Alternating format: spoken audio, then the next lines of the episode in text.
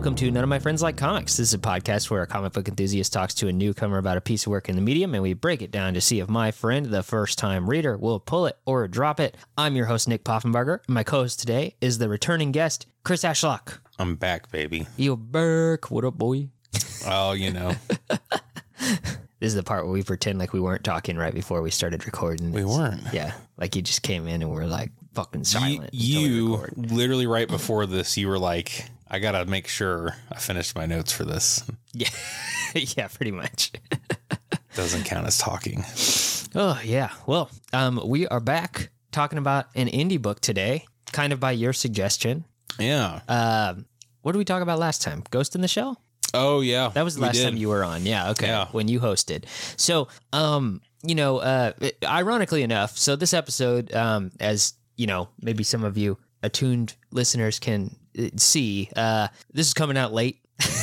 I was supposed to actually release an episode today when we're recording this, but, because of some schedules mix-ups and whatnot, I have this 3-parter planned that's coming up after this episode, and I actually hit you up to do an episode on the fly, something quick we could do, because I needed to fill a spot. However, you and me and a host of my other friends and family all got sick at the same time, so we had to push this back anyway, but I really wanted to do this episode still, so we're doing it. So, glad I can be here to fill a hole. Yeah.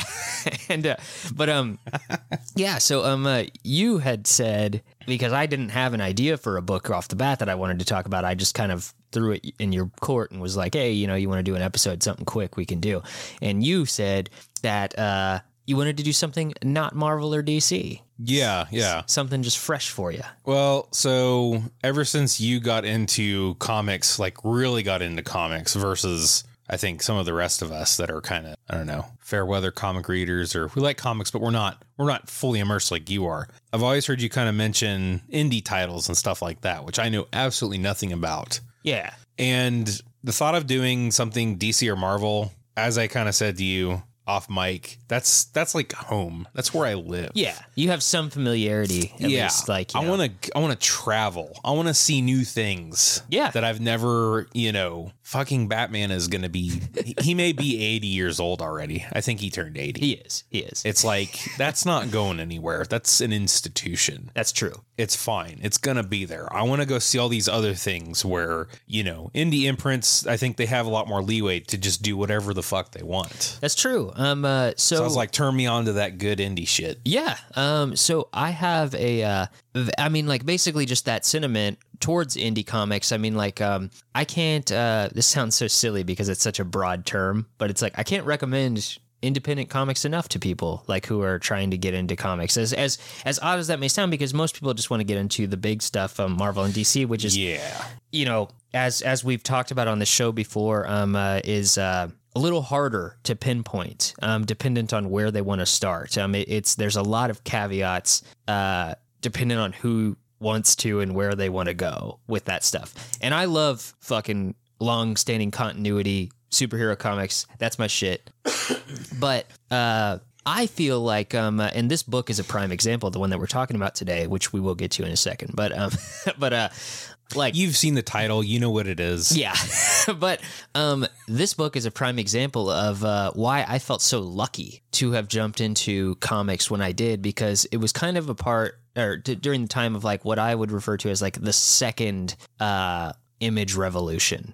Okay. Of books, wherein you get things like Saga and The Walking Dead, which both had been around for a little while, but yeah. You know, they kind of paved the way, and all of a sudden these random indie books, a sci-fi opera and a zombie book, were outselling Batman and Spider-Man for a time. Yeah. You know, and the thought of just jumping into a title that you don't need any context for, something that just tells its own story from issue 1 to issue however long it goes, is really appealing when you're first starting comics and you just want a good story, you know? Yeah. Like, and it gives you perspective on things, and turns you on to a lot of creators that you might, you know, see work on some of your favorite superheroes later on or something, you know? So it's, yeah. I can't recommend this avenue enough. And we've talked about indie books on this show before, but this one is kind of special because it was one of the first independent books that I was actively reading as it was coming out.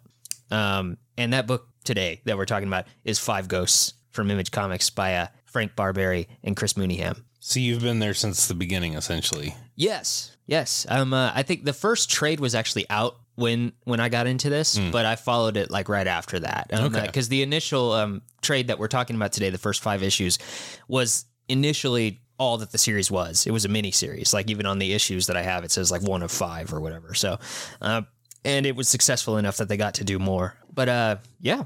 So Five Ghosts is what we are talking about today, and it's got kind of an interesting history that we can get into a little bit for our little facts and background section here. Please. And then we'll kind of talk about first impressions and what you were thinking. This is all new to me, too. Yeah. So this book was actually initially funded through Kickstarter, the first issue at least. It was pretty successful. And they actually premiered it at New York Comic Con in 2012 was when they had like their official release, like at the end of the Kickstarter. And they were like selling copies, and people were getting their issues and whatnot. And it was right after that show that one of the proprietors of Image Comics contacted the writer, Frank Barbiere. And he was like, hey, we want to put out this book. And he was like, okay, great. So they got onto Image, after self-publishing the first issue. That's awesome. Yeah. So good for him. Yeah. And so this book premiered through Image with issue number 1 in March of 2013, and the first arc that we're talking about today concluded in July of the same year. Like I said, released through Image Comics, written by Frank Barbiere. If I say Barbiere at any point in this, I apologize, but that's what I've called him for years until I looked it up for this episode. And Barbiere. Yeah. Oh, okay. And which is really funny. Side note here, I looked up a bunch of interviews with him, and nobody fucking introduces him at the beginning of the interview. So I couldn't, because they're scared. Yeah, but then he won't introduce himself, or they just say Frank. He's like, so I'm like, God damn it, and then I found like 3 examples. He's not staring him down going like, are you gonna do this? I've met him before too. Nothing. I didn't ask him how to pronounce his name, but you should have just gone up and said Barbiere. It's like Frank. I was just like Five Ghosts, right? Frank B. But yeah. So by the way, okay, yeah, about those interviews, though, the ones that I did find where they pronounce it, everybody pronounced it different. I finally found one where he says his name, and I was like, okay, Barbiere, that's it. There you go. But unless he's fucking with everyone. Yeah, that's true. Which I guess he has the right at that point. Yeah. But it is drawn by Chris Mooneyham.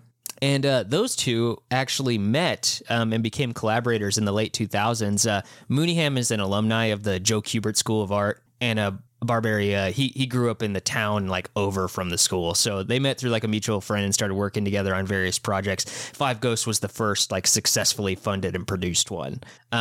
It's also colored by S.M. Vidari. And I guess just to give like a short description here, Five Ghosts is like a pulpy action throwback comic that follows a man known as Fabian Gray. He's an adventurer who has gained the extraordinary or cursed ability to call upon 5 different literary-inspired ghosts that grant him various abilities. Are we going with Fabian or Fabian? Frank Barbiere says Fabian. Fabian's much better. Good, good for him. But I think I naturally go to Fabian, though. Really? Too. Yeah. Like, I don't know why. That's just what my head goes to. I go Fabian. Fabian sounds cooler. Fabian sounds like, what's the guy that has a picture of himself that ages? Dorian Gray. Yeah. I don't know why Fabian, Dorian, I guess they don't sound that similar. Fabian definitely sounds cooler, I think. Fabian just reminds me of Fabio. Exactly. Yeah. But, which I, you maybe know, if he might be cool in his own right. Maybe if he was drawn differently, he'd be like, no, this guy's a Fabian. Yeah, the dude in Five Ghosts looks like a Fabian. Yeah, he does look like a Fabian, yeah. So, like, I guess I could go into the first experience, even though I said a little bit about it earlier, but this is one of the earlier indie books that I got into, and I was kind of immediately just taken by the concept. It was one of those that like I heard the pitch and it was like, that sounds fucking cool, and yeah. It was an easy thing for me to like recommend to friends. And like, I even had some coworkers who were like interested in comics at the time. And this was like the trade that I passed around to people for a little while. Okay. And it definitely put Barbiere and Mooneyham in my mind as like standout creators, and I always notice their names when I see them on things, even though the things that I see them on are pretty limited now. I don't see Mooneyham especially. I don't see him on a lot. Barbiere, he'll pop up with like a mini series every now and then, you know, for a random publisher. So in regards to this title, though, too, I just have to say, and we'll talk about this a little bit more in the wrap up at the end, but unfortunately, this title didn't go much further than the three trades that are out right now. It only has two more arcs after this one we're talking about today, neither of which are like a definitive conclusion to the main story. We'll talk about that a little bit later, like I said. But had you heard of this book before I mentioned it? Like, because I just sent you like a list of some random indies, like five or something that off the top of my head. Kind of what you were saying a little bit ago about recommending indie books to people. I was thinking about that, and I can't help but wonder if the reason why indies aren't, well, okay, it's Marvel and DC. I mean, those are juggernauts. Those are cultural icons. Yeah. So it makes sense that more people would gravitate towards that. But I can't help but wonder if the reason why maybe people aren't as familiar with these indie books is because of how much DC and Marvel there is. If someone gets into Batman, for example, they have, oh, you got to read Dark Knight Returns. You got to read Year One. You got to read, I don't know, Court of Owls. It's just like all this stuff laid out for them. Like, well, I want to read that. Yeah. Yeah. And they get hooked, and, you know, the cycle repeats itself once they move on to Green Lantern or Flash, or they get into Marvel, and you got event comics, and there's just so much out there. Yeah. That someone can sustain themselves on that stuff for years and years. Oh, yeah. It may not be until you get to be, you know, in your 30s like me, where you're like, I've been there. What else we got? Yeah. And some people don't even do that. They're still going at those piles of Marvel and DC stuff, you know, without, hey, and you could, but yeah. But yeah, I mean, like, you know, you got to get some variety in there, but yeah. But yeah, no, I can understand that. I think the key with a lot of indie books, though, too, is the fact that a lot of those readers who you find who really are just kind of invested in indie books, they're kind of trade waiters. They don't go like to the comic book store every week for the books. And that kind of makes sense, too, because these indie books, you know, it's like they might get like an arc out, like Saga is the biggest example, where it's like, you know, they'll do an arc, take a few months off or a couple years in the fact of the last one. But and, you know, and then come back eventually. And then but a lot of people, you know, will just Google like when's the next trade of Saga comes out. Yeah, okay, that's a good point, because whenever I was going to the store to buy comics, I would always walk by the indie rack, and every, you know, week or two when I would go by, it's like completely different than what it was the week before. Mm-hmm. And I think maybe that in itself was like, well, shit, I don't know what, if I get into something, is it ongoing? And then it's gone for 6 months. Yeah, and then it's like, gone. Yeah. And so maybe that in itself is a bit unapproachable for some people. It's just a little harder, you know, the less consistent. But I will say, like, not always, but it's kind of endearing, because like the quality is usually, because it's the same creative team usually, you know, so it's like, you know, you get the same quality product, and they seem to care a bit more, because it's like, you know, this is something personal to them. It's not like, you know, just we got to get the next issue of Spider-Man out or whatever. I definitely got that sense from this. Yeah. Yeah. And what'd you call them? Trade waiters? Yeah. Trade waiters. Image makes some really nice hardcover. They do. Yeah. And they're usually pretty affordable too. Yeah. Yeah. Comparatively speaking. Yes. Yeah. So that's always nice as well.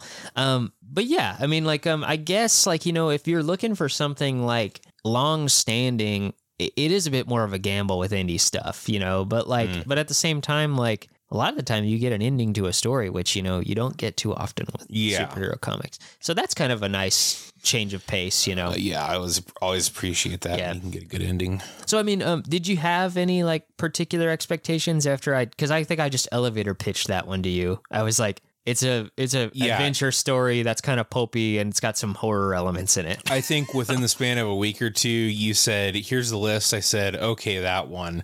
I came over, I got it, I took it home. And that's like, I had nothing other than, what did you say? Pulp adventure with some horror in it. Yeah, that was literally it. And I didn't even start to think like, what could this be? I just said, that sounds cool. I'll give that a shot. Yeah. And then getting into it, kind of having a blank slate, I was like, if I expected anything, this is definitely not what I was expecting. Well, that's cool. And then it continued to just sort of, you know, evolve from there. So, yeah. Yeah. Well, shit. I mean, let's just go ahead and jump on into the story portion then, where we this is where we recap the story, kind of beat for beat, and give our like reactions, opinions, whatever the hell we want to talk about during the story for context for our discussion. And yeah, so full spoilers ahead, everybody, for Five Ghosts, the first trade. I don't even think I said the name of this story. It's called The Haunting of Fabian Gray. Yeah, it's got a longer title. Yeah. And so, yeah, let's get into it. We start this book off. We are in Austria, outside of a castle fortress located in some mountainous range, and we meet our hero, Fabian Gray, who we see attempting to break into this place. This is presented to as kind of like a recent flashback because we have caption boxes that are letting us in on a conversation between Fabian and a yet to be revealed person, basically talking about him breaking into this place.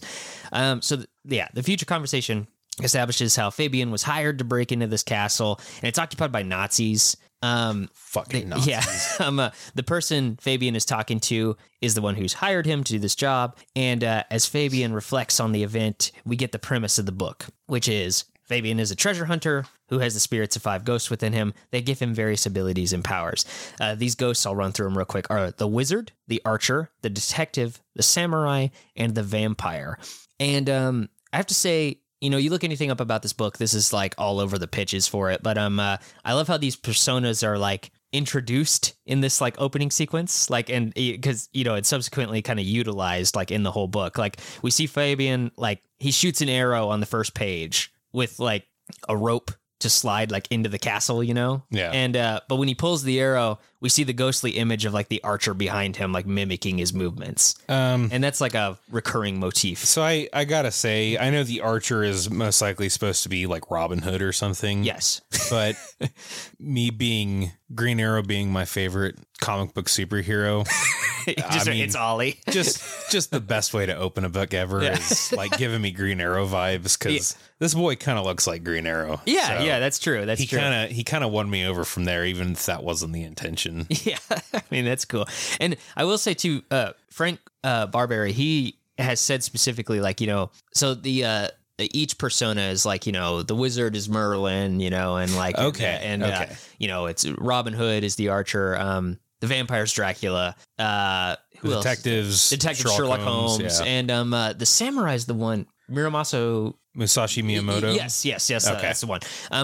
Like he's always like, people always miss that one, but yeah, it's like, but he was also very clear to say, I got that one, but that's because I'm a fucking weeb. So, but like he also says, like, you know, in the pitches, and they go into it in the book later as well too, but they're not the literal ghosts of these people, like as if these people existed. It's like they are described as literary ghosts, like all the versions of these characters, like, you know, put into like an actual persona, which is interesting. Well, like, I know for the lore, the way I know they didn't quite explain it in this volume, but when you get to that bit later where it kind of goes into them, I kind of picked up on like, these they kind of spell it out, but not enough to like, I was like, yeah, it doesn't seem like he's carrying around the literal soul of Sherlock Holmes. Yeah. Yeah. And it doesn't like I don't get the sense that Sherlock Holmes was a real person in this world. And then he's like, I have the ghost of help me, Sherlock Holmes. Yeah. If anything, the only ghost in this particular volume that has like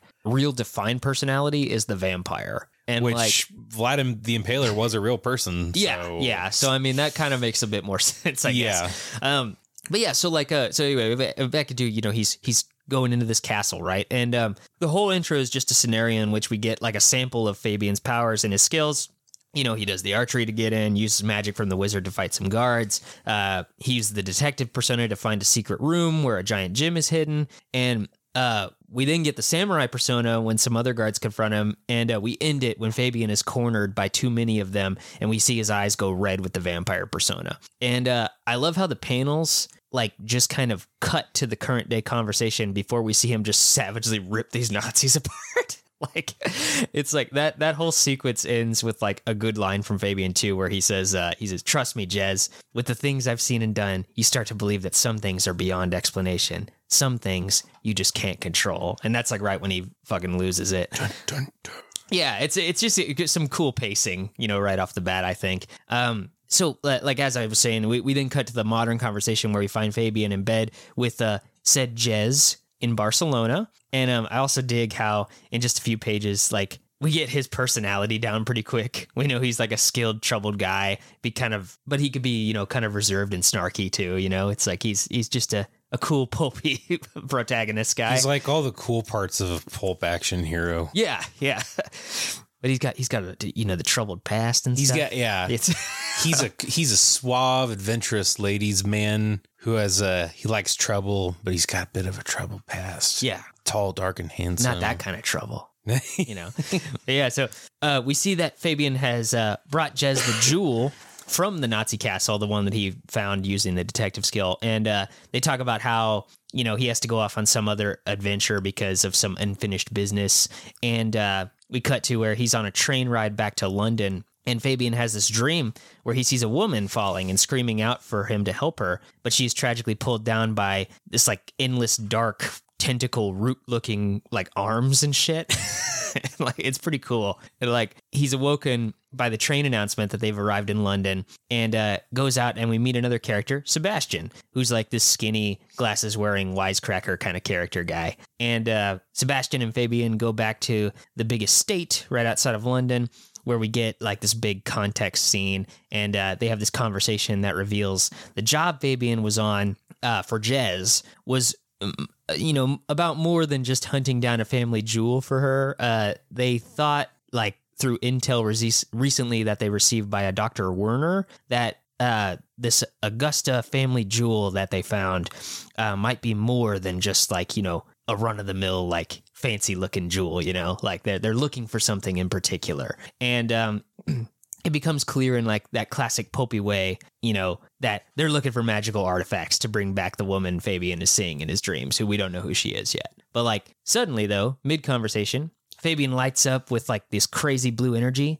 and he begins to float with voices around him saying stuff like, "Where are we? We must escape. This vessel grows weary," and all this stuff. Spooky things, you know. Classic spooky things. But before anything else can, like, transpire, Sebastian just, like, knocks him out with a tea kettle. And I gotta ask, is Sebastian English? Is he supposed to be English, maybe? I would guess. He knocked him out with a tea kettle. His first instinct was grab the tea kettle. He must be English. He's gotta be, yeah. I mean, they are in London. Yeah, you know. But yeah, so I was trying to read get a sense from his dialogue if maybe he was, but I could never really There's tell. Not really, like, an accent in his dialogue. Yeah, right. He's kind of just written out, like, you know, classic, like, 1930s American. Yeah, he does have that kind of look about him, though, that screams like droll English. He kind of acts that way too. He's very, like, he's dry, like, wit. Yeah, type. He's like the brains of the operations. Like, "Oh, Fabian, yeah, there you go again with your ghost." He'd be like, how troublesome. If he was older, he would be played by, like, Jeremy Irons in the movie. Yeah, like that. But yeah, like, though, at this point, though, we check back in Barcelona. And Jez is working, and she runs, like, this shop where she sells, like, you know, fine wares and stuff like that. Like, it's like a pawn shop, it looks like, kind of. I'm not really sure. They don't really say it outright. Exportaciones Universales. Just random cool things. Spanish. I guess. Yeah. But so she's, like, you know, running her shop, and she's confronted by a strange, like, zombie-like being who demands to know where Fabian Gray is, and he, like, leaps at her, and she pulls a gun from under the counter, which he quickly hits away, and when he has her pinned down, she reaches for a nearby crate and just pulls a grenade, like, just decimating, like, her shop and the zombie man with it. And then we cut back to London, and Fabian wakes.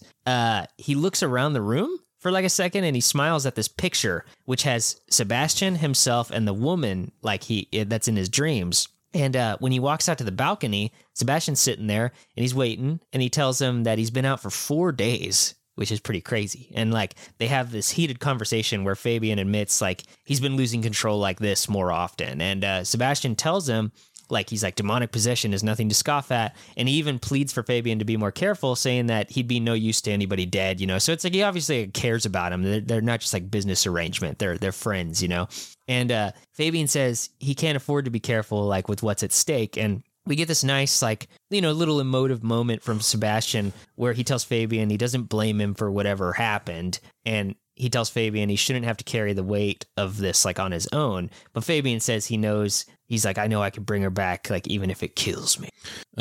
Nice detail in the artwork too. He's got some stubble. Yeah, where he from did the 4 days. The 4 days, yeah.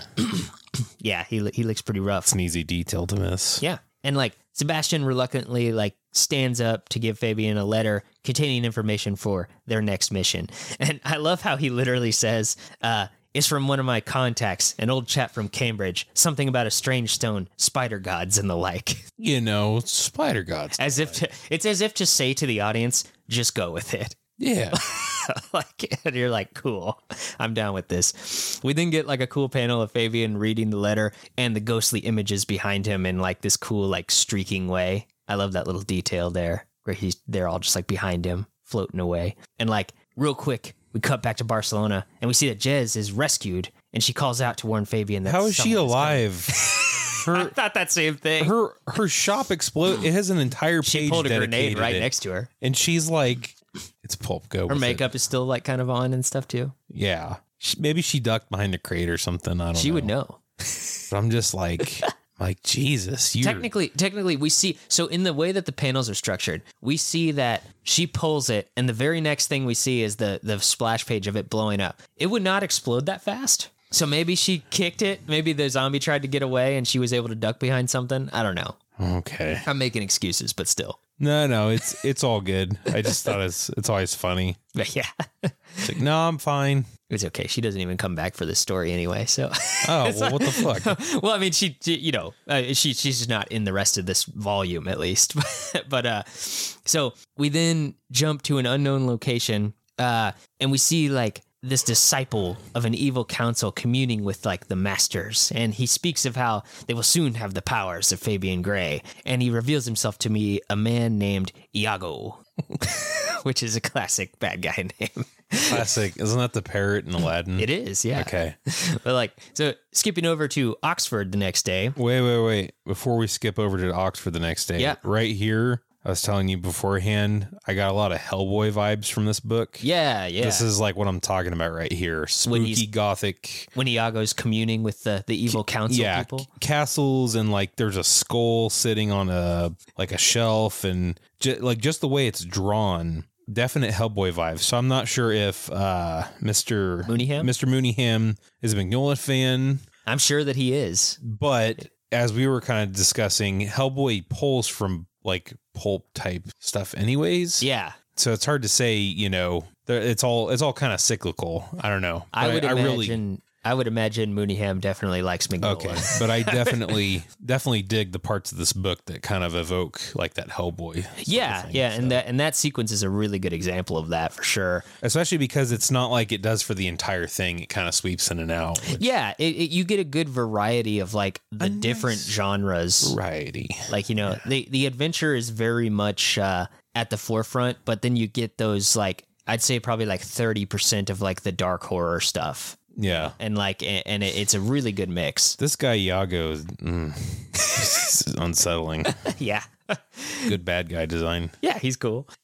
So we do skip over to Oxford, and the next day we see Fabian actually visiting the woman in his dreams, but she has a rogue streak in her hair this time, which apparently she always has in the flashbacks we see later, but we didn't see it in the first flashback. So I was like, did she get that rogue streak from a dumb mutating machine in the Statue of Liberty? Probably. Does anybody get that reference? I don't know. It's okay. Maybe they had they have an adventure into the Statue of Liberty. We found out that, she's there, but she appears to be in a coma. And it's here we find out that this is Fabian's sister. So there's no weird love triangle thing between, them and Sebastian. That's an interesting dynamic. Yeah. It's his. Because I forgot to mention, when we see him look at that picture earlier when he wakes up, she's sitting next to Sebastian. Sebastian has his arm around her. Yeah. They're an item. And Fabian is just kind of sitting off in the booth with them. And you think it's some weird love triangle thing at first. At least that's where my mind went at first. Well, sure. I think that's where most people's minds would go. I think that's more the trope, I guess. That's what's interesting about it, though, is that the woman he's trying to save is not a lover. It's his sister. Yeah. And then his partner is his sister. It's his twin, actually, we should specify it. We find out later it's his twin. Okay. But then his partner, Sebastian, is her, I guess, significant other, or her partner, her lover. And that's such an interesting, that's a different dynamic than what you would typically get in. That's true. I mean, really just any piece of action adventure fiction like this. So. It kind of strengthens Sebastian and Fabian's relationship too, without having to like spell it out. Yeah. Like it shows that, you know, they're working together. Like they obviously care, but it's like even relevant from the last scene where Sebastian is kind of like begging him to like take it easy. Like, you know, it's like, it's obvious they do care about each other, you know, like in a family sort of way. Well, I mean, and that's interesting too, because typically you would get the one who's like the significant other would be more bullheaded and like, I got to do it. Whereas this time he's the one going, hey, you're no good dead, you know, like, you're her brother, but I'm telling you, think this. I don't know. I just appreciate how kind of different it breaks from tradition. Yeah. Yeah. Your mind goes to these tropes. Like I was just saying how I thought that, you know, that's a love interest. Like obviously, you know, and then particularly in this, which is harkening back to old, you know, pulp from the 20s, 30s, probably. 30s, yeah. Yeah. I mean, at this point, 100-year-old storytelling tropes, the fact that it can break from it in that way is... makes it exciting. Yes. Yeah. And like, I also like kind of like this scene between Fabian and, you know, his sister, like, you know, and it's kind of just sweet because he apologizes for not visiting her lately. And he's like, I'll be back again soon. And we like immediately jump to Africa and we see Sebastian and Fabian on a plane where they are attacked by a horde of spears, bringing them down. And they manage to land in a nearby lake and not die. I love that panel layout of them diving out of the plane before it crashes. That is super cool. It's quite interesting. Yeah. It does a little panel thing like where it shows them in different stages, but it's all like one big splash page. Yeah. Yeah. Like when they come out, they are confronted by a spider themed like tribe of warriors. These are the Goshal. Fabian fights them off using the samurai's powers, but when he goes to hit them with magic, his powers go on the fritz and he faints again. And Sebastian, having been wounded by a spear, surrenders, and they take them both away. And that's the end of that issue there. But the next issue begins with a no dialogue sequence where we see Fabian and his sister growing up, like being adventurers together. And they're just having a ball. They're just raiding ships, fighting people, having a good old time, you know? I do think it's a little weird. It randomly has a couple panels interspersed with an image of swimming sperm. That's the first one. And the cell split. Yeah. And the cell splitting. I mean, I guess it's to show that or to illustrate that they are twins. Yeah. You know, like it's not like you, which. Hey, man, if you want to that, I don't know. If you want to cut to the chase, that's pretty... I mean, it's effective, okay? Yeah, I get it. It's just like, you know, I guess it's to show that they're twins because we didn't know that until right now. But like, I mean, also, though, that's a fact that's like never brought up again in this story. Well, I mean, they made their point in a very blunt way. Yeah, I guess. I got to say that whenever I turn to a new page, typically I turn to that page and my brain sort of does this thing where it just sees everything at once. And it's not like it takes it all in, but as like I turned to this page and I kind of saw everything at once, my mind kind of went on the fritz because I'm like, wait a minute, there's like pirates stuff going on in their sperm. I'm like, wait. And then I had to stop and like very slowly from top to bottom. I'm like, taking the sequential storytelling. Yeah, because I'm like, why are these things on the same page? And I was like, okay, there's sperm swimming, kids stealing, pirate adventures, lost treasure. And then I turned the page and I was like, I get it now. Okay. Yeah. It's like at first glance is a little, yeah. It is well paced. I mean, like it's pretty cinematic in the way it shows. It would help if you I guess the term I would use is from like if you're reading it digitally, the guided view would really benefit this.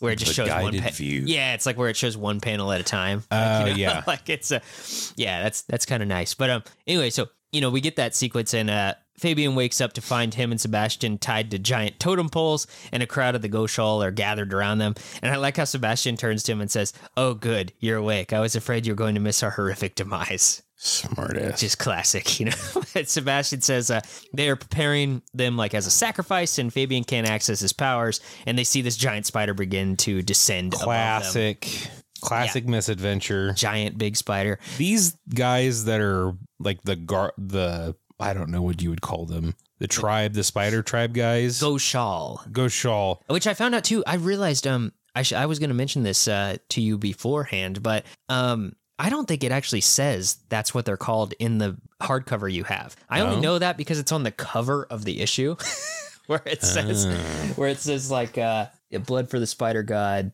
Maybe it said it at the end of issue one in the actual issues, because it says like next coming, like, you know, attacked or imprisoned by the Ghost Shawl or something like that. Like it's a it's not mentioned, I don't think, in the hardcover, is it? That's odd.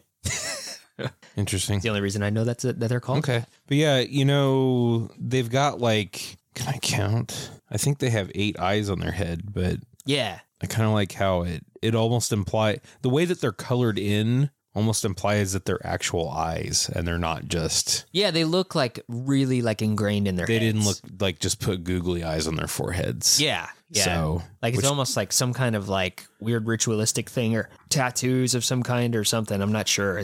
They look very like settled into the environment. Yeah, you know? They are definitely threatening. Yeah. Like so we cut to like actually outside of the temple. We see this mysterious figure like incapacitate a few guards, and he moves deeper inside as we hear like, you know, the tribe is Flock, chanting. They're chud, wook, scrack. The onomatopoeias. Clud. Clud. That's a good one. I like that.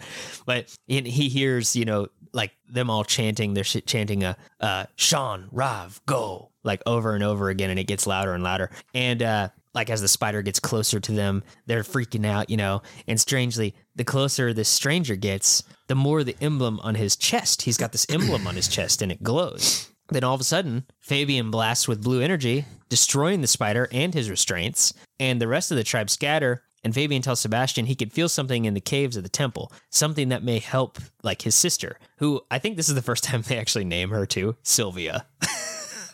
Okay, yeah. But Sebastian reluctantly follows, and they end up in a lair with a ton of the giant spiders, and Fabian is like able to fight them off for a while. Like he uses his magic to like light some fires, and like, you know, it shows him using the detective to strategize, and he's like throwing stuff to make spikes fall, and like, you know, it's like a video game kind of like for a bit. I just like this one frame of the wizard pointing to a stick. Oh yeah, to use for the fire. Yeah, he's like, you make fire.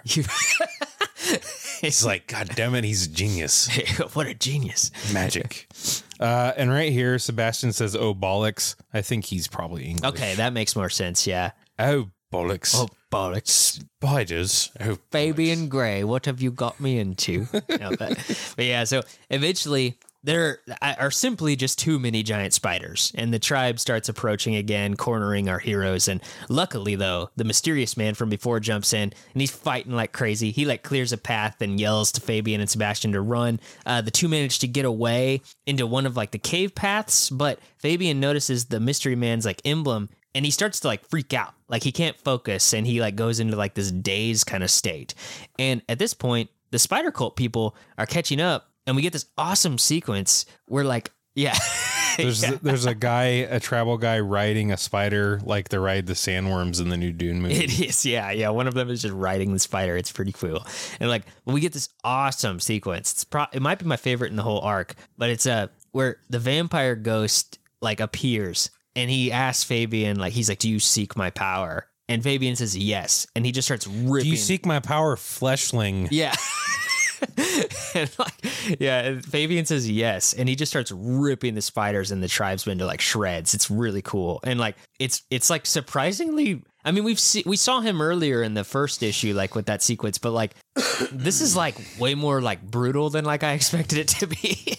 I guess just from like. Well, and when he uses the vampire power, he physically changes. Yeah. Yeah. Versus, I think all the other ones, it's just sort of him. Yeah. Yeah. Just like kind of doing the things. Yeah. So like I said, it's just super brutal and cool until he goes after Sebastian because he's just like in pure bloodlust. And is it almost implied that the spirit is driving at that point? I would imagine so, because like his eyes even change because he can't control it. Yeah. It's too much. It's too much for him. Fleshling. And like so. But luckily, though, before he gets to Sebastian, the mystery dude appears again, and he kicks Fabian away, and he knocks him out. And this dude tells Sebastian there's no time to explain, so they run off to where, like, they meet this dead-end cliff. And Sebastian freaks out until he sees a ladder drop in front of him, leading up to an airship where they all escape. However, it's not all roses and whatnot, because Iago sees the same scene in a crystal ball, confirming he knows where they are. This fucking guy looks... Good design. He's a good design, yeah. Like I don't know. How would you describe him? We didn't describe him earlier. Disgusting. Yeah. He's super. I don't know. He's kind of got a neckbeard thing going on. He's rotund, but he's also angular. Like he looks like more of a kind of a bulbous round guy, but he's got these features that are sharp. Yeah. And he's got super long fingernails. Sort of unkempt and witch fingers. Yeah. I don't know. You kind of just have to see a picture of him. Yeah. Yeah. He's a good villain design for sure. And like, so then we get the next issue, which starts with a professor speaking with a class about collective unconscious human dreaming. And this is where we get kind of the hints to the lore stuff about like the literary ghosts and like, you know, the idea of ideas influencing like the consciousness of human beings, like altogether. Like he basically talks about a theory of how we all like as a species are connected through this and how it would explain how civilizations separated by vast space and time could somehow have such similar stories and ideas, you know, like throughout time and space, basically. Like the bell rings in the class and everybody leaves. And as the professor walks around campus, a car drives by and beckons him to it. And a man in a Nazi uniform sits in the back with the professor. He's working with fucking Nazis. Yeah, yeah. And proclaims, "There is news, Elliot. We found him." Ooh, intrigue. Yeah, that's what I get. News, Elliot. We found him. But now back on the skyboat, the mystery man tells them that they are nearing their destination, and it is the forgotten city of Shangri-La. And this reveal page of the city is sick. And it looks like almost like it could be a poster. Yeah, I always love the splash page that you have to turn onto the side too. That's a very 90s thing. Yeah, that's like cool. It's pretty rad. Like we find Fabian. Image Comics presents an astonishing tale of adventure and excitement. That's very like 60s. You know, they really went all out with the descriptors and things like that. Like for these issues, it's really fun. And just the design element of like those title pages. Yeah, it just puts you in the mood for a story like this. But yeah, so like we find Fabian and he's waking up from a nightmare of the vampire. And Sebastian tells him he had a terrible episode. And I got to point out this panel where Sebastian explains it to Fabian because it's Fabian in like full vampire mode with a red like watercolor style background to emulate the blood, but below his legs we see Sebastian's glasses, and if you use like the visual as a silhouette, it makes up Sebastian's head. I really love that. It's just like a cool striking panel. I can kind of see it. Yeah. I don't know. I love it when they interest. Yeah, when you just put attention to detail like that is really cool. But anyway, so like Sebastian tells Fabian like he won't believe where they are, you know, and so they go out and they kind of marvel at the city. Sebastian takes Fabian to meet the mystery man, and we finally get a formal introduction for him. His name is Zhang Guo, or Zhang Guo, I guess. Guo. It's Guo, so I'm not sure. Go? I'll say go. Zhang Guo. I'm not up on my Mandarin. Me neither. Yeah. And but he's the ruler of the Forgotten City. He is getting fanned and fed wine. Yes, he is. Like, I guess you would if you ruled Shangri-La. Exactly, yeah. And he surprises Fabian by telling him he knows all about his condition, and also says he knows his powers derive from the shards in his chest. Fabian is unsure of Zhang Guo and looks to like a nearby weapon, which Zhang Guo assures him he will not need. Instead, he dives into like his origin in a cool, sketchy style flashback. This is where we get the explanation for Fabian and seemingly Zhang Guo's like conditions, as he calls them.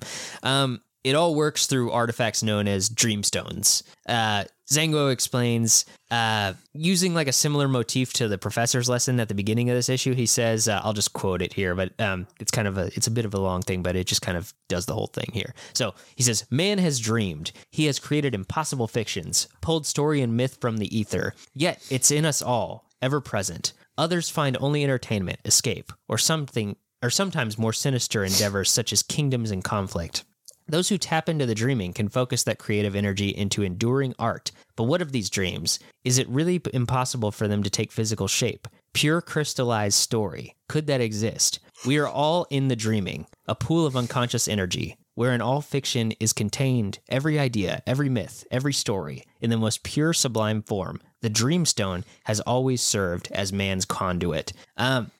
So the ghosts are manifestations of literary figures. Yeah. And ideas from like the consciousness of humanity. Yeah. So I think this is a pretty cool way to explain the magic lore of this story. It's got some like Grant Morrison, Neil Gaiman style shit, but it isn't confusing or too convoluted. Like this is way more in depth than I was expecting something like this to go with it. Yeah. Yeah. You don't really expect them to explain everything, but they actually put the effort in to be like, hey, this is how it works. And I'm not saying like it, I'm not calling it simplistic or lazy or anything like that, but the way this has read since page one is that it's a classic pulp adventure, and it's more about the adventure. It's about the adventure. Yeah. Which I would say that the story still is. Right. Exactly. But because of that, I was already on board, and I was like, okay, he's got five ghosts. Like, yeah, whatever. I'm on board. Yeah.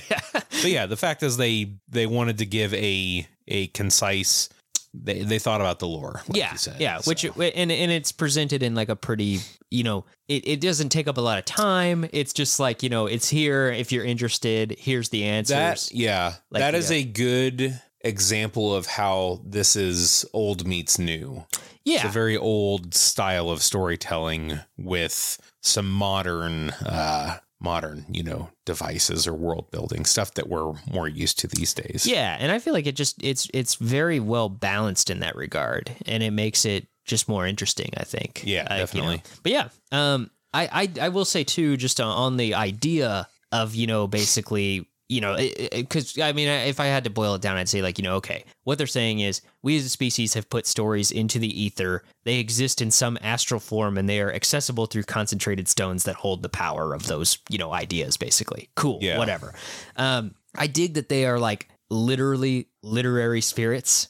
Like how we were talking about earlier, how it's like, Barbiere has said, like, these aren't like literal ghosts of these people. Right. It's like they're the ideas, like, yeah, I don't know. Well, even on a it's a very they're alive in like a meta way.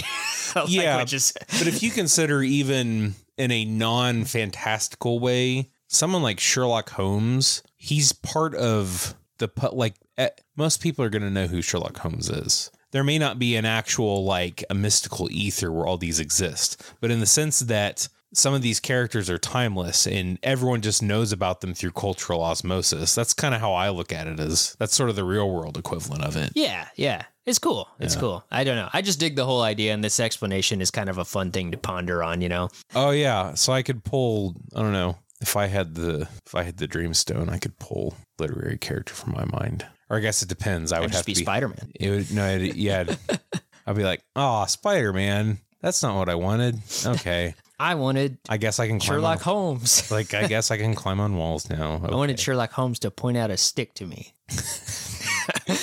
No. That was the wizard. Oh, the wizard. I want Merlin to point. That's like, even worse. Me make fire from magic. Doesn't seem like the best use for Merlin. But do you know who Ramu is from Final Fantasy? Which Final Fantasy? Any of them. Ramu. Ramu's a summon. Oh, yeah, yeah. Okay. The design of the wizard in this basically looks like Ramu from Final Fantasy. That's cool. Mooneyham, I caught you. So from here on, though, Zhang Guo explains how he was once an adventurer to like Fabian, and he found his stone and was literally turned into Zhang Guo by that spirit, making himself and the Forgotten City like a reality. Yeah, it kind of begs the question. Well, does it say it? Well, no, we know that wasn't the case. I was just about to entertain the idea that maybe Fabian was different before he got the Dreamstone, and then he changed, but we know that's not the case. I think the implication really, and they do kind of go into this later, is the fact that like, because he has too many spirits in him, they're all kind of vying for him. Yeah. At a point, which is interesting. Oh, that's rad. Yeah. Just saying. But yeah, so so that's an interesting aspect of Zhang, at least. But he goes on to say that he has never felt like such integration between an artifact and its host as with Fabian and his stone. So he tells Fabian it's undoing him and reaches to see what it has done. And we then see these strange, like, tentacle-style roots glowing with energy on Fabian's chest. And Zhang is, like, shocked. He's like, that's bad. and it's undoing Fabian's physical form as well as his soul. Yeah, it looks pretty bad. Yeah, it looks really messed up. And like, however, Zhang says he has access to like this special spring below the city, and he believes it can heal Fabian and give him control over his powers again. But before they can make the trek down, one of Zhang's like helper ladies, who was fanning him earlier, cries out in pain and is quickly possessed in the same way that the man was at Jez's shop, like the zombie man from before. So she like immediately is all zombified, and she attacks Zhang, but Fabian is quick to like cut her arm and head off with a nearby sword. And Fabian could like barely stand after this, so Sebastian and Zhang rush him down to the spring, and Sebastian's panicking, saying they have to get Fabian in now, but Zhang is, he's like, you know, it has to be a choice. Like you can't just go into this thing like, you know, or be put into it. Like you have to make the conscious effort. I like how Zhang didn't even comment that his lady has just got her head cut off. Turned he's into got a more fucking zombie. He's got more. He's got a whole forgotten city. But it wasn't even like, ladies. Aw, Brenda. He's like, that was my favorite fan lady. But yeah, Fabian like musters up the strength though, like right here to say, he's like, I'll do it, you know, before they string him up on this like weird, like almost crucifix contraption. Yeah. Like just to dunk him in. And Zhang explains Fabian will undergo like trials in the spring, and it brings like your deepest fears to light, and you must confront them. And they lower Fabian into the spring and wait. And I like how Sebastian and Zhang's little convo here. Sebastian is trying to be positive and is all like, Fabian doesn't know the meaning of defeat. You know, he'll be fine. You know, all these like classic like hero trope things. And Zhang is all like, I don't know. He's strong, but I'm nervous. To which Sebastian replies, you really are a grim bloke, aren't you? He said bloke. He's English. He is more English than totally we remember, English. Apparently. But you really are a grim bloke, aren't you? Damn it. We'll have to fan cast this at the end, but I'm going with Hugh Grant. Guy Pearce. Oh yeah, he'd be good. Yeah, I would like him as that. But yeah, their conversation though here at this point is cut short when they hear the sounds of attack above. They surface up like you know to the city, and they find like fireballs destroying everything. And Iago appears before them riding a dragon. That's sweet dragon. And he says, "Hell is empty, and all the devils are here." And that's how that issue ends. That dragon's way too cool for him. It is really cool. I do want to comment on this real quick because we're going into the fourth issue. I love the cover of this issue. Oh, him being dragged down? Yeah. Oh, those are all the... Yeah. I completely thumbed past this the first time. Those are all of his spirits dragging him down. Yeah, it's super cool. With just like the plain white background. It's awesome. Oh, no. But yeah. So the fourth issue opens with this awesome full page of Fabian engulfed in the water. And this is basically the trial episode issue. We see him go through a test of each ghost, like while he's submerged in the water. So we'll go through them here real quick. So we start with the archer, in which Fabian saves a trapped fox from like a bear trap. And the archer spirit appears before him and smiles before the fox's head like morphs into Fabian's own head. And it's like some weird trippy stuff. And he is then attacked by this big old bear, which he fends off in order to let the fox escape. And the archer spirit then says, pass. So is this, when I read this issue, I kind of came away from it going, this all seems kind of a bit simplistic. Yeah, all the trials are pretty simplistic, aren't they? But then I was starting to think about like, what are they testing though? Because it's not like they just straight up say. So I thought I was like, I'll save it for this discussion. It seems like they each test a different thing. The fox seems like it's, I don't know, maybe empathy. Yeah, like some kind of kindness thing. Like, you know, it's like the idea of like helping something weaker than you, I guess. Even though you might die. The archer's kind of a troll too, because when he picks up that fox and his head turns into. That's kind of a weird thing, isn't it? He starts laughing at him. He does laugh at him. He's like, yeah. Gotcha. But and it's kind of this issue, you know, between the tests is kind of interspersed with what's going on up top. And we do see back up top at this point that Iago demands to know where Fabian is, but Sebastian and Zhang tell him to fuck off. And so he burns the shit out of them with his dragon. That's where we cut back to Fabian. And like so, Fabian finds himself in a dark, ghostly world with a ton of rats and the dead body of Sebastian, and he jumps out of a window and finds his way to like this specific house after being chased by the detective ghost, at which point the ghost says, pass. I wasn't sure about this one. It's 220B Baker Street. It's where Sherlock Holmes lives. I get that, but like, was the test just for him to walk to the house? Apparently so. That's a weird test. That's what I mean is this one I'm not sure, especially because there's like a guy that explodes out of the ground and tries to grab him. Yeah, which looks like the detective to me. The detective? Yeah, I'm not sure. Yeah, that was just a weird one to me. And that's the one that I feel like is the most like, we just need him to run somewhere or something. Like, you know, it just seems like a strange one. But yeah, so we check back up top, and it turns out that even though Iago burned the shit out of them, Zhang saved both himself and Sebastian using his stone's power, and Zhang tells Sebastian to save himself and begins to fight Iago, who cuts him with a sword. Iago is also a total creep and licks the blood off it all weirdly. Yeah, I know. I believe it. Further proving that he's just a total creep.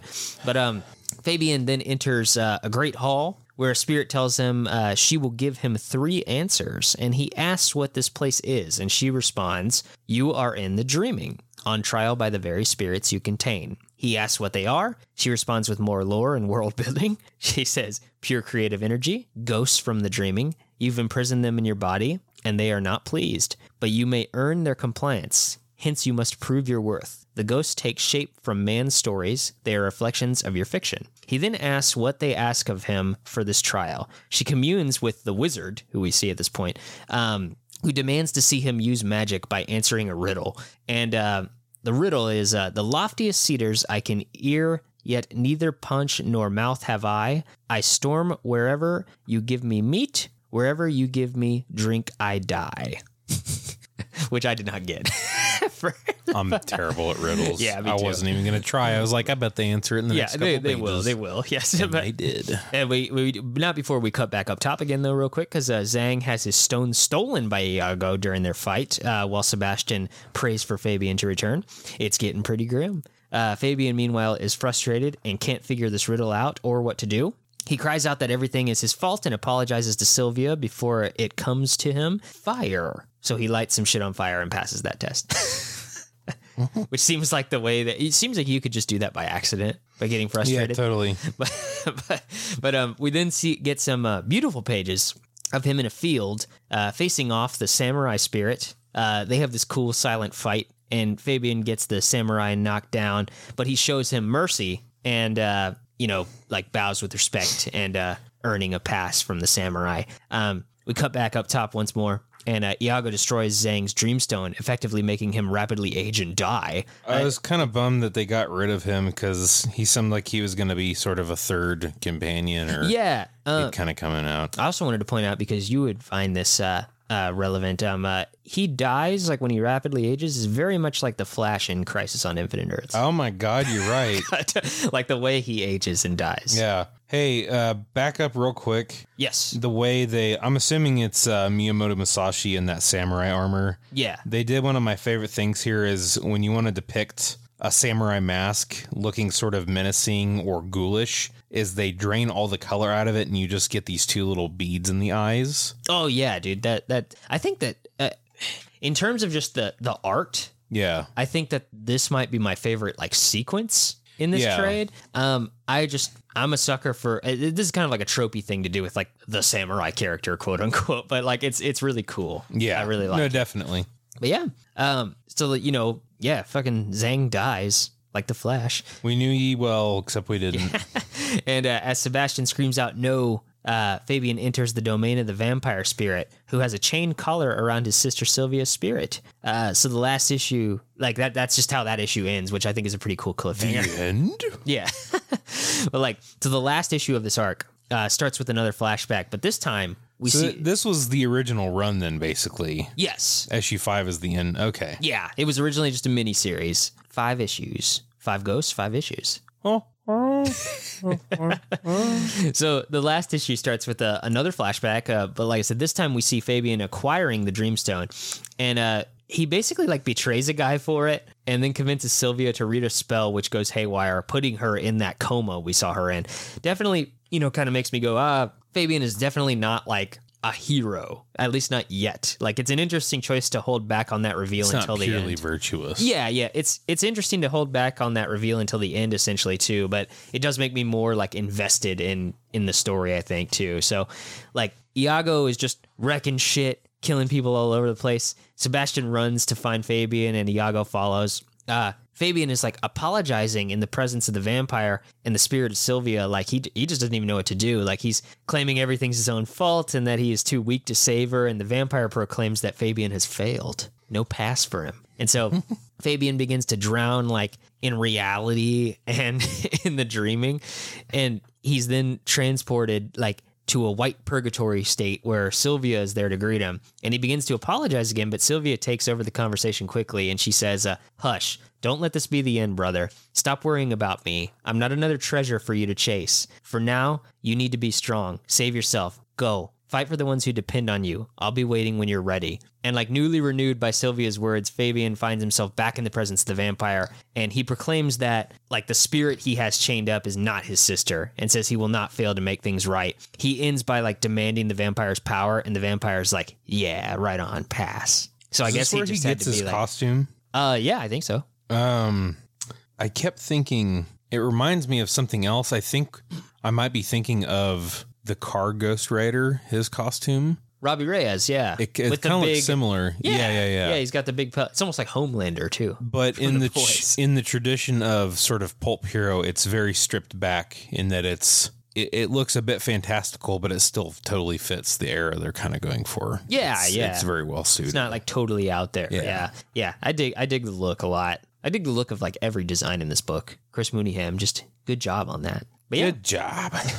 So like Sebastian and Iago both have made their way down like by this point, and Iago is about to stab Sebastian when Fabian rises and goes stack behind him in a cool full page reveal. It's pretty rad. He just looks pissed, which is awesome. And they have this big dreamstone fight, and Iago is summoning ghouls and dragons and shit, and Fabian is using his powers a little different though. He's beckoning like the monsters back to their stories, like, you know, like banishing them almost. And when Iago realizes the crazy scary magic won't work, he decides to have a good old-fashioned sword fight, which Fabian accepts with the help of the samurai ghost. And he then uses like the detective persona to trick Iago and pushes him onto a giant spike, impaling him and making him disintegrate like Zhang did before. Iago, while dying though, says there are gathering forces against Fabian, to which Fabian says, let them come. Oh, period. Like a total badass. Yeah. But Sebastian and Fabian converse about how, you know, Fabian conquered his fears and how he's ready to go searching for more dreamstone magic, for it is the key to saving Sylvia. And I like his little quote at the end where he says, I faced my fears and came to peace with my sins. Sylvia is out there, Sebastian, but before I can save her, I have to learn to live with myself and keep the ones closest to me safe. And then the two of them pose for a sweet poster. And it ends with a quoted conversation between Glendower and Hotspur from Henry IV. The best part of which is the quote at the end where Hotspur says, tell truth and shame the devil. Basically the thesis for this issue, which is kind of fun. Okay. But yeah. But wait, there's one. See, so there's some nice little literary nods. It's not quite annotated like League of Extraordinary Gentlemen, but it has some stuff for you to chew on. Which actually, I will say, in one of the interviews I saw, Barbiere actually said he's like it's not like League of Extraordinary Gentlemen where you'll pour over every panel, but we do like to have some stuff in there. Yeah, definitely. So, but wait. There is a little bit more. There's a stinger at the end here. We see a man witness Iago's death through a crystal ball, and his butler interrupts him to tell him Elliot and the Nazi man from before are there. And they talk of how their puppet failed and how the council is not pleased. But the new man says they have the upper hand because they know all about Fabian Gray now, but he has no idea who they are. Dun, dun, dun. And that's the end of the first arc of Five Ghosts. Fucking Nazis. It's always Nazis in these. But you know who? I mean, you want a villain that you can hate, you know? Oh yeah, it works every time. Yeah. But yeah, so I guess we can start at the overall section here, since that's the story. But yeah, man. I mean, like, what'd you think? It has it's a nice classic feel. To me, this is like the definition of a palate cleanser.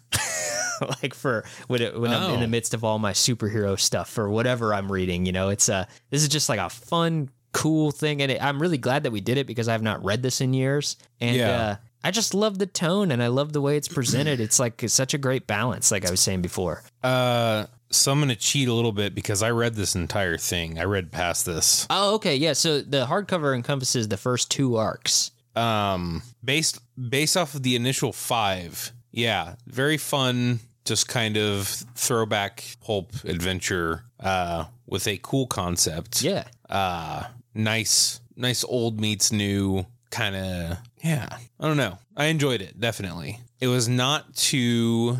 I didn't feel like I had to dedicate too much of, what am I trying to say here? It was an easy read. Yeah. It's easier to take on. You don't have to worry about all this, you know, years of lore and continuity and that kind of shit. You can just kind of come in and just, it reads very easily. Yeah. I appreciated it. And the concept is like one of those things, like I said, when I first heard the idea, that's what made me go, oh yeah, I'm going to read that for sure, or pick up this book, whatever. But yeah. But it also, I feel like it's just as equally important to say that like it really delivers on the idea and delivers more than I think it even has to for me to like this story. But it just makes me like it more that they put more effort into it. I'm specifically referencing what we talked about earlier when we get the exposition dump about like the lore and stuff like that. Well, yeah. When you present something as a I don't know if this was sold as a quote unquote pulp adventure or whatever, but it definitely was like it. Okay. So like if you look at the cover of like the issues and stuff, like it's just like. So going into it with that sort of mindset, you kind of would know. I don't want to say you would have expectations, but you would go, okay, it's pulp. I know what this is. It's going to be a fun adventure. But the fact that I think they went that extra step to sort of do a bit of world building, and you can tell that they've thought more about this. Oh, yeah. And obviously, you know, it carries on into there are more issues that explore the ideas they set up more. And yeah, exactly. Yeah, no, I definitely agree. I'll say like just to get a bit more specific here, because I just have something to say about this as well. But I wanted to ask you how you felt about like the writing specifically, mostly because like Barbiere has said something interesting about how nowadays, and he said this like back when this came out, so this was 10 years ago, but but like he I'm paraphrasing here, but basically he said like nowadays writers and artists like are what he called post-genre, like we've kind of seen it all. So now the ideas are more about like mixing up the genres or finding what is particularly cool about specific genres. And that whole approach really fits the aesthetic of this book to me, because it feels like a perfectly distilled piece of story for like this type of story, at least. And like, yeah, it's just a perfectly mixed concoction of like all these ideas, I think. No, nothing overstays its welcome, really.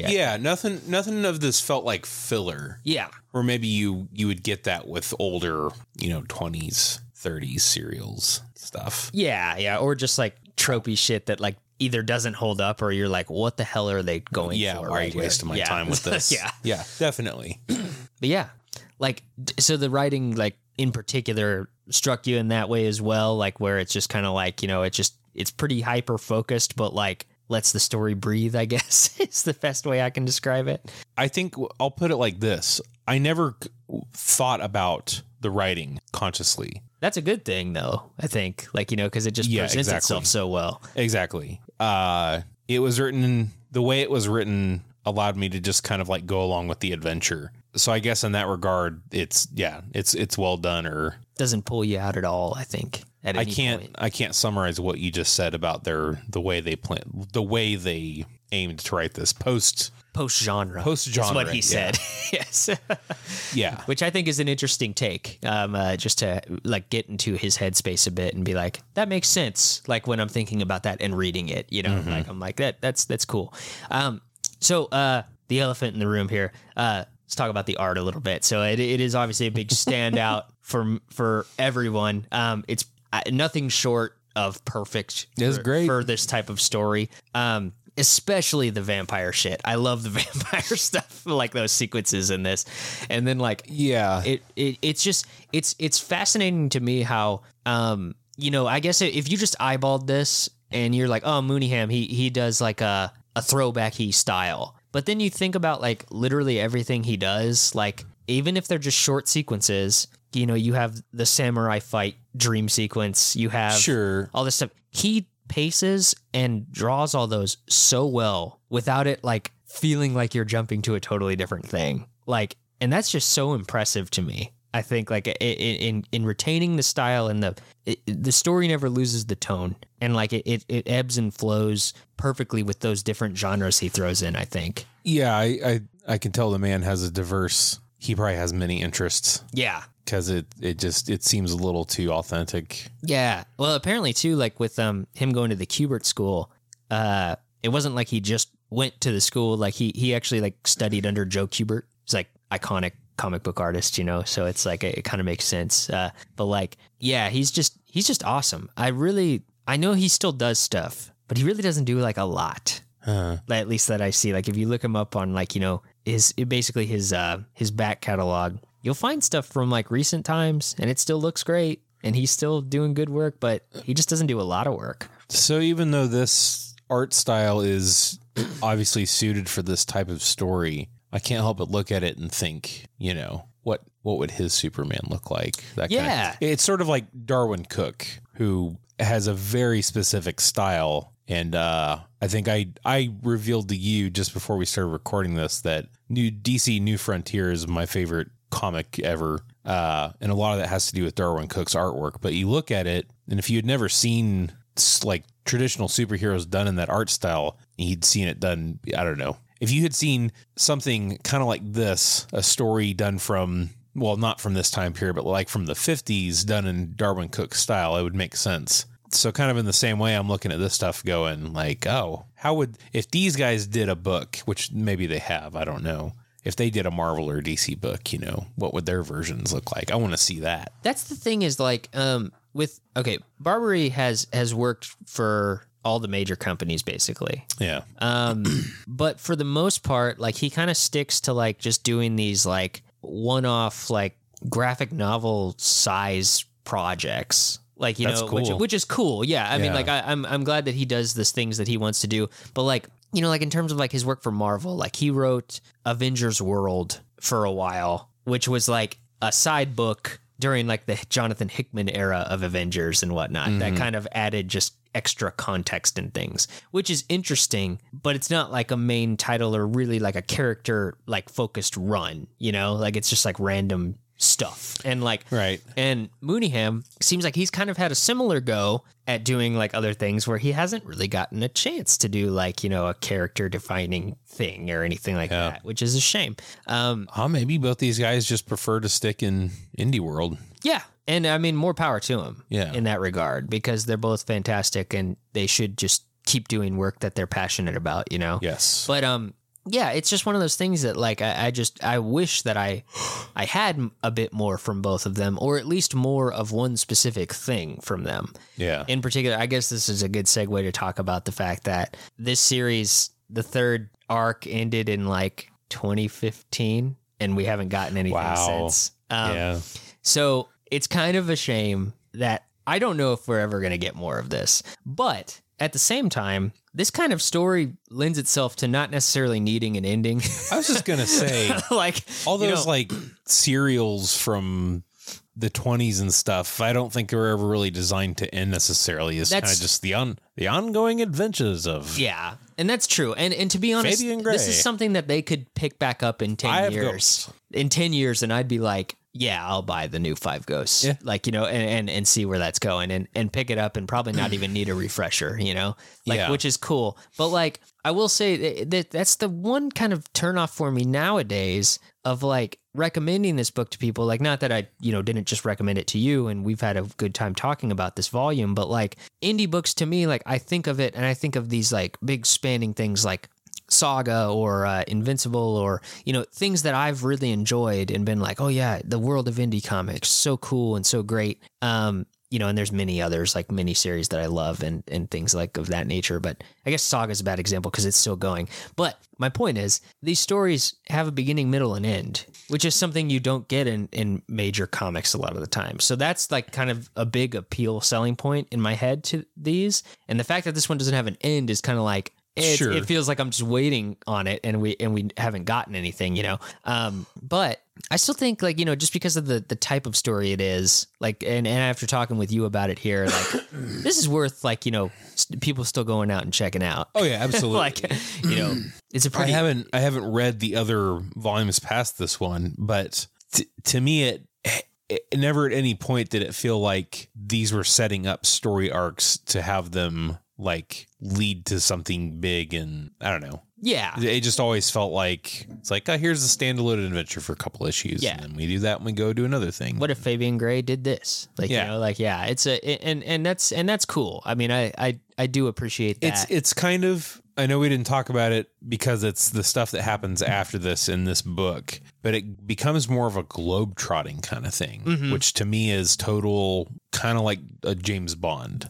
Yeah. And the third arc might be my favorite. Okay. And that one's very hyper focused on the vampire persona and dealing with that, which is a lot of fun. Interesting. Yeah. Yeah. It gets very, very. Or it's even, you know what it's like? Funny enough, the detective, Sherlock Holmes. Arthur Conan Doyle never wrote Sherlock Holmes with the intention of having it be one. Or no, I guess he did. He did kill him off, but it was in a way that was kind of like, oh, I mean, he's done now. I don't know. Yeah. But Sherlock Holmes, they're all standalone adventures. Yeah. And then he killed him off in one. And then people bitched for what is kind of the release the Snyder cut of the day. People said release the Moriarty cut. Yeah, they're like oh, Sir Arthur, how could you? I loved Sherlock Holmes. Won't you write more? And then eventually, I think like 10 years later, he finally went, fine, I'll fucking write another one. And then he started writing more after that.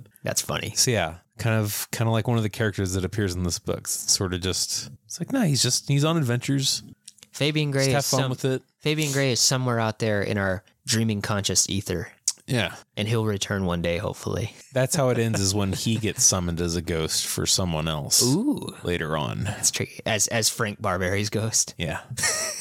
To tell him to write it zooms out with him, and then it's like, it's Frank Barbiere writing Five Ghosts. And then he gets the Dreamstone, and then he can now summon the ghost of Fabian Gray. If Frank Barbiere, who still has the five ghosts within him, so it's like layered. It's super meta bullshit. That's it. That would be, if Frank Barbiere did that, I would be like, you've been reading too much Grant Morrison shit, yeah. And Neil Gaiman stuff. Like, just stop. He turns to like wink at the reader, and then. Yeah, Grant Morrison and Neil Gaiman pop their heads. And then it zooms out again, and it's Chris Mooneyham drawing that scene. Yeah. And then we don't know who the final one is. It's us, the readers. Yeah, you turn the page and it's like silver, and you see yourself in there. There you go. That's too much. We wrote the ending for Five Ghosts. If it never happens, the most meta ending ever. Yeah. Maybe we were the Five Ghosts all along. Wait, that doesn't make sense. Every human has five. This is too much. Yeah. But, well, okay. Well, with all that being said, I think it's fairly obvious. But was this a pull or a drop for you then? Well, I would pull it, and I guess technically I did pull it because I read past that. Yeah, because you read past it, past the point we were supposed to read. So I'm gonna say pulled it. Nice.